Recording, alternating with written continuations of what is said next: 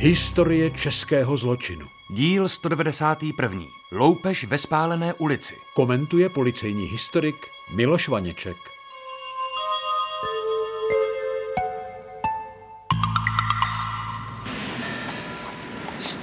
Tak co? Vyšlo to? Spokojno. Ještě já sabral, mám vše. Tady, bystro, rychlo, taxi. My должны уйти. Rychlo, pryč. Auto čeká. Ale to ne. Seš celý od krve. Antone, sundej ten kabát hned. Lidi se koukají. Sakra. Tady, schovej to. Co já s tím? Smutam ho. Ty jsi ho zabil. Ničeho. Ty neboj se, ten zlatník pár dní poleží a bude dobrý, chroší. Rychlo, jedeme, bystro. Taxík je tu. Dělej les. Tak, podle dohody. Karlův Týn. To bude za 180 korun, pánové, musím počítat i cestu zpět. Zpátky od Karlštejna pasažéra povezu těžko. Jedete na hrad? Jo, rodi české skvosty. Bystro! Jeďte rychle, máme málo času.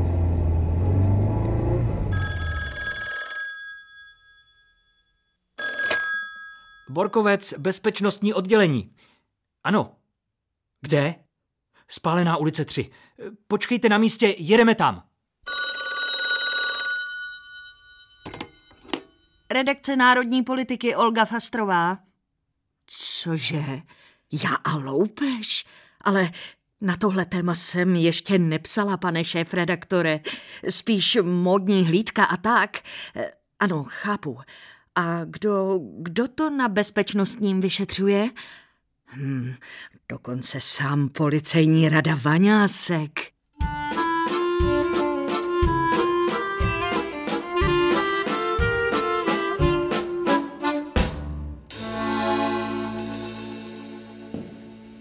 Stát, Borkovec, ani krok už. Co? Já... Ano. Sakra, chlape, vstupujete na místo činu. Tam se nevpadá, ale opatrně našlapuje. Koukejte na zem. Co vidíte? Tady? Ano, ta stopa. Mokrá. Pršelo. Promiňte, pane rado. Důležitá stopa. Patrně patří pachateli. Musel to být chlap jako hora. No, co s ní uděláme, Borkovec? Změříme, zakreslíme a vyfotografujeme. No, dřív než uschne nebo ji někdo pošlape. Zraněný majitel obchodu ležel tady, vedle pultu. Ještě žil, když ho našli, ale lékař říkal, že zranění jsou vážná. Zemřel před chvílí, pane rado. Volali z nemocnice. Rudolf Havarda, 29 let, syn majitele obchodu. Měl před svatbou. Takže od této chvíle nevyšetřujeme jen loupež, ale i vraždu. Vrah oběť patrně napadl tady, kde je největší krevní louže, vidíte? Aha. Místo činu je jako kniha, ve které se dá číst. Vypovídá o ději. Pane koncipiente, zkuste vyčíst z těch stop, co se tu stalo. No, je tu všude moc krve. I na stěnách. A ještě tady ta šedá hmota, co to... Kousky mozku. To je strašné, pane rado. A to znamená, že vrah uhodil oběť silně do hlavy. Několikrát. Jestliže rozdrtil lebku a mozek, údery musely být silné, nějakým ostrým předmětem. Možná sekira nebo něco takového. No a ten muž nebyl mrtvý hned, ještě stihl utéct do zadní části obchodu, ale tam, podle těch krevních stop, ho vrah dostihl a zasadil mu další rány. Tady asi strhl závěs, je tu ještě cára látky. A zabalil do něj lup. Nejspíš tak to bylo. No, ten kousek látky si schováme a možná, že z vás něco bude, Borkovec. 12. červen 1930, Praha, obchod se zlatnickým a hodinářským zbožím, Spálená ulice číslo 3. Neznámý lupič brzy ráno vtrhl do obchodu, smrtelně zranil syna majitele Rudolfa Havardu a odnesl si zlaté šperky a hodinky v hodnotě přes 150 000 korun. To byly v té době velké peníze. Případu se ujali detektivové pražské kriminálky vedení vládním policejním radou Josefem Vaňáskem. V policejním týmu tehdy začínal mladičký koncipient Zdeněk Borkovec, budoucí slavný detektiv. Toho dne vyšlo zvláštní vydání Národní politiky věnované této loupeži. Všechny výtisky byly během chvíle rozebrány. Několik svědků spatřilo v Myslíkově ulici utíkat velkého muže v béžovém obleku nevalné úrovně. V látce módní červené barvy, kterou tento muž měl v podpaží, měl zabalené uloupené klenoty. Kolem jdoucí se zbíhali, neboť muž trousil na chodník zlato. Lidé sbírali prstýnky, náušnice a perly. Policie žádá, aby nálezci šperky vrátili na policejní ředitelství. Jde o klenoty se vší pravděpodobností pocházející z loupeže, při níž byl dnes ráno brutálně zavražděn zlatník Rudolf Havarda, známý jako elegán pražských salonů. Redakce? Ano, pane šéfredaktore, dobře. Takže příště bez hodnocení zjevu a oblečení. Chápu, není to modní rubrika. Obvolat všechny zastavárny a upozornit, že lupič se může pokusit zlato prodat. Získat podobu pachatele od svědků. Kontroly na nádražích, hlídky ve vnitřní Praze. Stráže na silnicích, vedoucích z města. Zdravím, pane Rado. Promiňte, ale to je asi důležité. Přišel svědek učinit oznámení, pan Hofman. Dobrý den. Tak, co pro nás máte, pane Hofmane? Víte, já jsem šofér dročky, nebo jak se teď říká nově, taxíku. A dnes ráno jsem vezl od Palackého mostu 2 divný chlápky. Jak divný? Strašně spěchali, byli takový rozčilený a křičeli, že nejedu dost rychle. Poručili si odvést do Karlova Týna. Měli nějaká zavazadla? Ano, ten menší měl kufr a tašku, ten větší aktovku a nějaký látkový balík, tmavě červený. Mohla mít ta látka tuhle barvu? Tady. Podle tohoto kousku. Ukažte, ano, no to by se dělo. Ten větší v ní měl něco zabaleného. No a ti chlápci si pořád šeptali. No a pak jsem je odvez do Karlova Týna před restauraci pod hradem. Všiml jste si ještě něčeho, pane Hofmane? No, jo, pršelo a ten vysoký měl na očích tmavě zelený brejle. A taky ti dva spolu nemluvili česky. Nejspíš rusky. Ale ten menší na mě mluvil česky. Ten větší pořád křičel bystro. No, jakože mám jet rychlé. A když jsem se vrátil do Prahy, slyšel jsem, že se ve Spálence stala ta vražda. Skvělé, pane Hofmane, hodně jste nám pomohl. Borkovec? Ano? Uděláme tady panu taxikáři kšeft. Pojedete s ním tam, kde ty dva vyložil. On už bude vědět. A vy se tam porozhlídnete a zjistíte co nejvíc. A pojedete bystro. Jak ráčíte, pane šéf?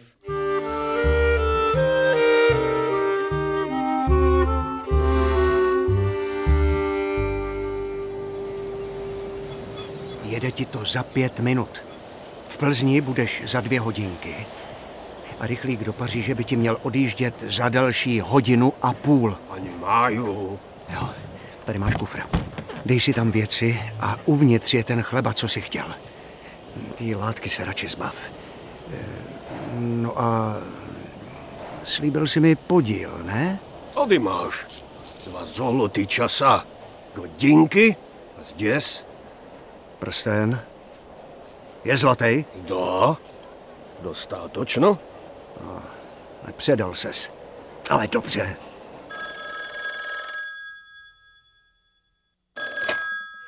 Bezpečnostní, Rada Vaňásek. Tady Borkovec, pane Rado. Volám z restaurace, kde taxikář vyložil ty 2 chlápky. Mám svědectví číšníka, že se ptali, kdy jede vlak na Plzeň. Řekl jim, že ve 12:30, což znamená, že už asi nastoupili. No a ten vlak by měl být v Plzni 10 minut po 3. hodině. No to je za 1:20. Volám to hned, jak mi to řekl. A teď už mažu na nádraží ověřit, jestli tím vlakem odjeli. Výborně. Zařídím, aby je v Plzni přijali naši kolegové se vší parádou. Naše policie pracuje jako dobře namazaný stroj. Do pátrání po vrahovi nebohého zlatníka Havardy se zapojují nejen praští, ale nyní i plzeňští detektivové. Proslýchá se, že vrah mluvil rusky. Pane Rado, tím vlakem na Plzeň odjel jen jeden, ten větší s tmavejma brejlema. Ten druhej si koupil lístek zpátky do Prahy a podle času už tam ten vlak před 8 minutama dojel, takže smůla. Už jsem na plzeňské policejní ředitelství telefonoval a jedu tam. Jo, a děkuju, kolego, skvělá práce. Policejní ředitelství v Plzni bylo ihned po zavolání rady Vaňáska v pohotovosti. Během hodiny se přesunula na nádraží asi 20 policistů. Vlak z Prahy byl na nádraží očekáván s velkými posilami. Policisté s posilou členů civilní stráže stáli podél vlaku. Bylo zajištěno, aby v čase revize nikdo nevystupoval. Pomáhali i železničáři. 3 dvojice policistů procházeli vlak. Operaci řídili inspektoři Václav Zídek a Ladislav Rémr. A najednou z vlaku vystupuje muž. Pozor, 2. vagón vlevo. Ten muž s tmavými brýlemi nese kufr a tašku. Hlídky, k němu! Pane, mohu vidět váš průkaz? Já nerozumět, neponímají, já sovětský člověk. Dokumenty, tomu rozumíte, ne? Já nemám. Ruce nahoru, pane. Prohledejte ho. Stůjte, stůjte, stůjte!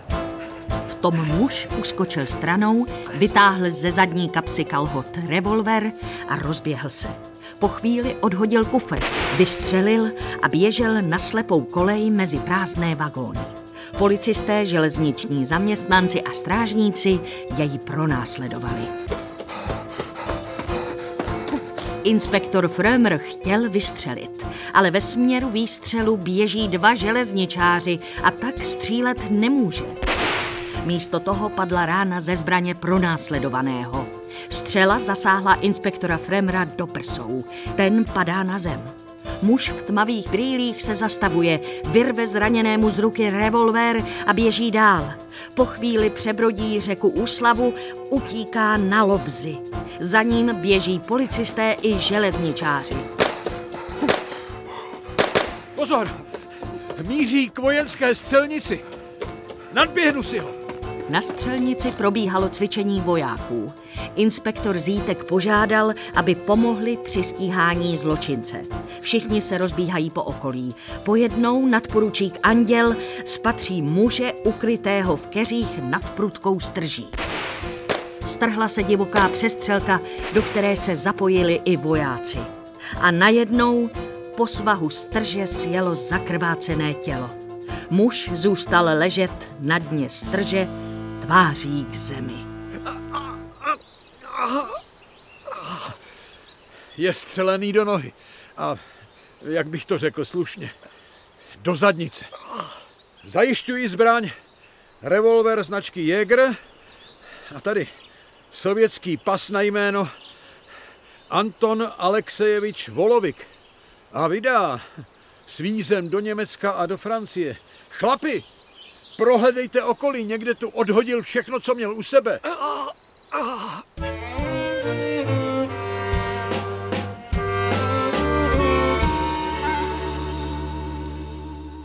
Co ten váš postřelený kolega? Jak je na tom? Inspektor Frömer byl těžce raněn, ale přežije to. Dobrá zpráva. A pachatel? Průstřel hýždě a stehna. Nějaký čas si nesedne. A tohle jsou jeho věci. Obsah kufru nějaké šaty, bochník chleba a ještě tohle.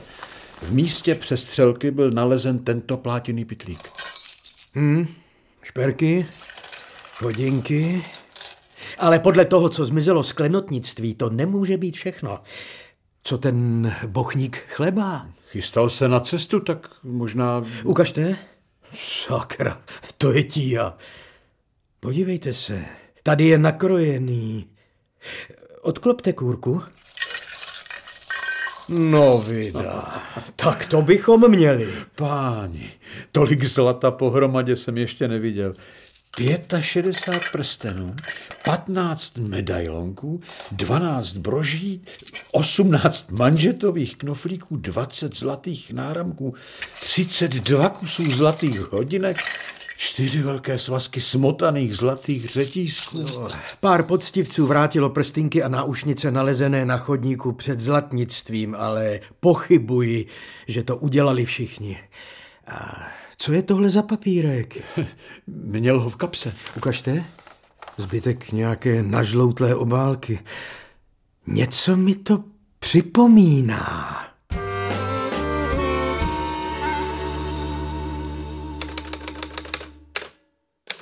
Ve Spálené ulici vraždil a loupil Anton Sergejevič Volovik, 40-letý Rus.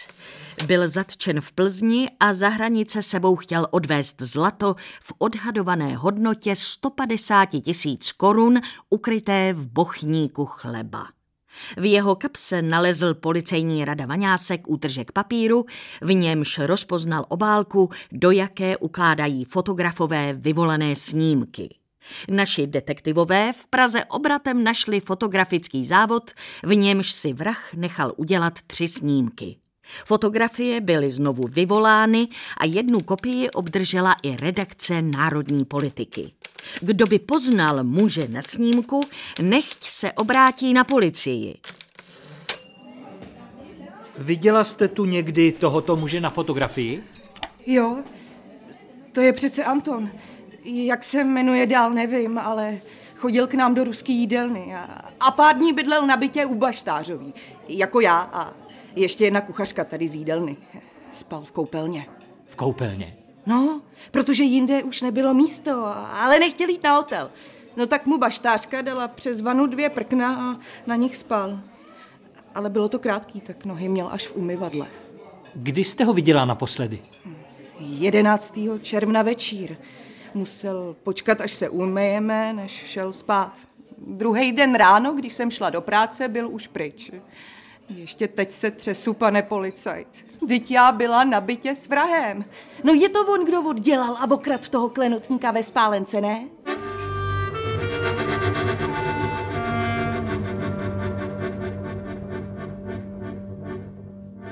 Přiznáváte, že jste ráno 12. června vnikl do zlatnictví ve Spálené číslo 3 s úmyslem provést loupež? Já nechtěl. Já chtěl i spravit časy. Poslyšte, Volovik.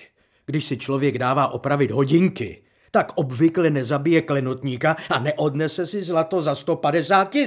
Já nerozumím. Čím jste ho do té hlavy udeřil? Takové železo. Kdo o té loupeži ještě věděl? Brůžek Pavel. Byl v tom zlatnictví s vámi? Ne, tyž dál. Čekal u Palackého mosta. Odkud znáte Brůžka?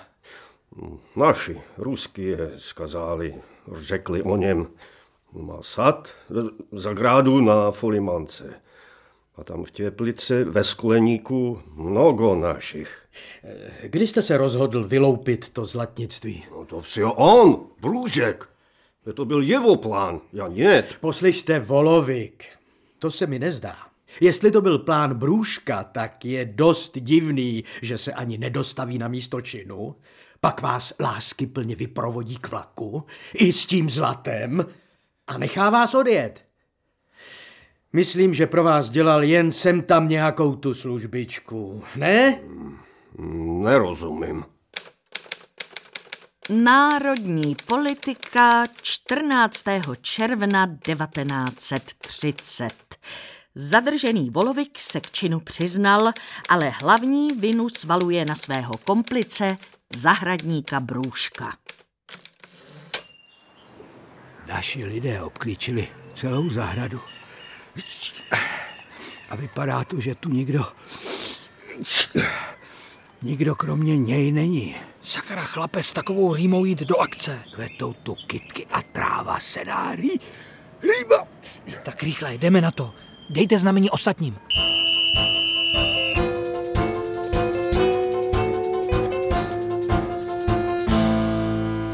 Zůstaňte na místě a ruce nahoru! Jste Pavel Brůžek? Ano. Co jste dělal předevčírem 12. června dopoledne? Já? Byl jsem tady. celý den. Ale my máme svědectví několika lidí, kteří vás viděli u Palackého mostu a pak v Karlově Týně. To je nějaký omyl. Pane kolego, tady... To jsme našli zakopané v kompostu. Nějaká bednička. Otevřete to. Jo, hned. Je v ní kabát a na něm fleky od krve. A ještě tahle malá krabička. V ní 2 zlaté hodinky a prsten. Tak ještě budete tvrdit, Brůžek, že jste byl včera celý den tady? Já... Ne. Čekal jsem na Antona u Palackého mostu. Pak jsme odjeli ke Karlštejnu, ale do toho zlatnictví šel sám. Ten kabát mi dal, abych ho schoval. Že oba pachatelé byli zatčeni do 27 hodin po vykonání činu, je mistrovským kouskem policie. Detektivové prokázali své schopnosti i v rychlém hodnocení výpovědí svědků. Kde se vzala ta náklonnost Brůžka k Rusům? Ten chlap umí dobře rusky. On tam v dětství žil. Jeho děda měl zahradnictví někde u Lvova a Brůžek se tam dokonce oženil. V 11. roce se vrátili do Prahy, ale pak ho tam císař poslal bojovat. Po válce koupil zahradnictví na Folimance a trochu se zadlužil. Má dluh u Legiobanky 21 000. Přivydělával si ubytováním ruských emigrantů, je jich tu teď plno. Přiznal se nakonec, že o té loupeži předem věděl. No. Působil na mě jako poctivec, který se jen nechal oblbnout jedním mizerou. A šeredně na to doplatil. Máme už nějaké informace o Volovikovi? Co dělal předtím, než přišel do Prahy? Před hodinou přišel telegram z Bulharska, kde žil pár posledních let. Ani tam nezahálel. Podezřelý ze 4 vražd a několika loupeží, ale zatím mu nic nedokázali. 2krát utekl ostrazem. Šikovnej. No, jestli se takhle vůbec dá mluvit o vrahovi, pane kolego. Při výslechu ještě přiznal, že své úspory prohrál v kartách. Chtěl odjet do Paříže, ale potřeboval prachy. Tak se zastavil v Praze jako v kampeličce. Jenže tu po něm zůstal jeden mrtvej. Bohužel. Podle pitevního protokolu zasadil Havardovi do lebky 5 sečných ran. Pořádnou silou. Vražedná zbraň se nenašla.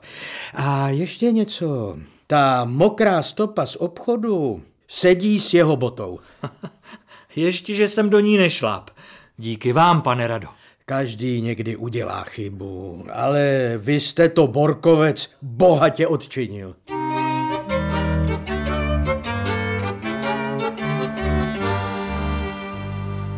Pachatelé stanuli před soudem v listopadu 1930.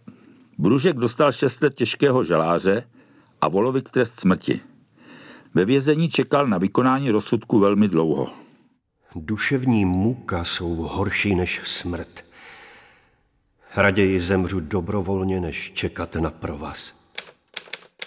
I přesto, že Volovik vraždil, zdá se, že jako oběť vnímá především sám sebe. V Pankrácké věznici u něj byl nalezen nenávistný moták s textem, který přeložil náš překladatel. Já, který jsem bez své vůle vrahem, nenašel jsem u vás zastání. Vy jste se rozhodli pověsit člověka, který je členem velké ruské armády. Na kostech ruských legií se narodila Československá republika a v této zemi se bez milosti připravujete pověsit ruského emigranta. Přeju státnímu návladnímu a soudci Boučkovi a taxikáři Hofmanovi, aby brzy chcípli jako psi. Na trest smrti čekal Volovik 0,5 roku. Důvod byl jednoduchý. Nebyl kat. Původní kat Broumarsky byl propuštěn a nový ještě nenastoupil.